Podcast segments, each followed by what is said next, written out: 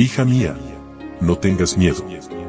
Un devocional que te ayudará a aliviar tus preocupaciones, mientras aprendes a vivir en la paz del Dios Todopoderoso.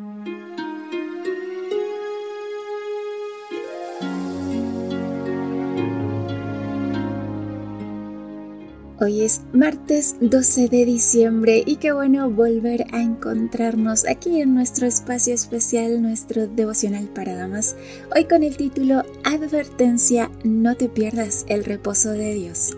Leo en Hebreos capítulo 4 versículo 1. Temamos pues no sea que permaneciendo aún la promesa de entrar en su reposo, alguno de vosotros parezca no haberlo alcanzado. ¿Qué significa entrar en el reposo de Dios? Cada porción de la Biblia tiene tres aplicaciones o significados. Una aplicación local y temporal para quienes fue dirigido el mensaje, una segunda aplicación individual a cada lector y una aplicación o significado escatológico que alcanza hasta la venida de Jesús. El libro de los Hebreos fue escrito para los judíos convertidos al cristianismo que luchaban con aceptar ciertas verdades de la nueva fe, algunos al punto de volver a sus creencias originales.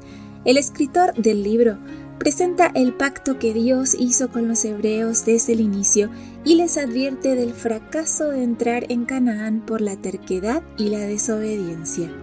Canaán representaba entrar en el reposo de Dios después de 40 años de peregrinación por el desierto. De modo que la primera aplicación del texto era para los judíos cristianos que desertaban de la fe. Dios les advierte que no les vaya a ocurrir la suerte de los hebreos de antaño. En la aplicación individual, tú y yo corremos peligro de caer en pecado y perder el reposo de la Canaán celestial no ignoremos las lecciones de los hebreos.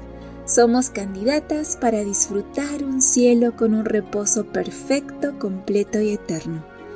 La tercera aplicación también tiene que ver contigo y conmigo.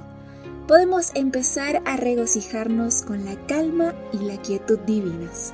El reposo sabático semanal es un anticipo de ese reposo permanente que nos espera.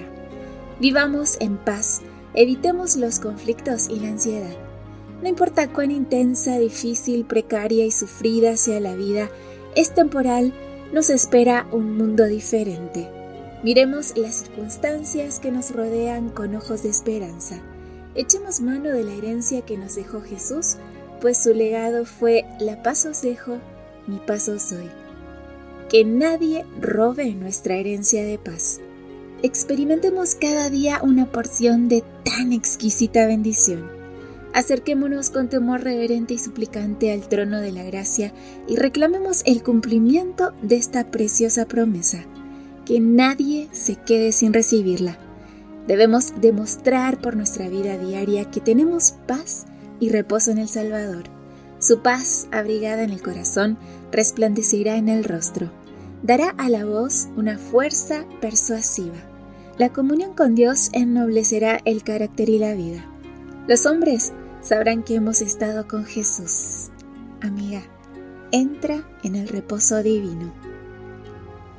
De mi parte, un abrazo tote muy fuerte. Gracias por tu compañía. Yo te espero mañana aquí, primero Dios, en nuestro devocional para damas. Bendiciones.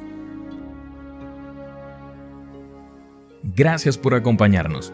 Te recordamos que nos encontramos en redes sociales Estamos en Facebook, Twitter e Instagram como Ministerio Evangelike. También puedes visitar nuestro sitio web www.evangelike.com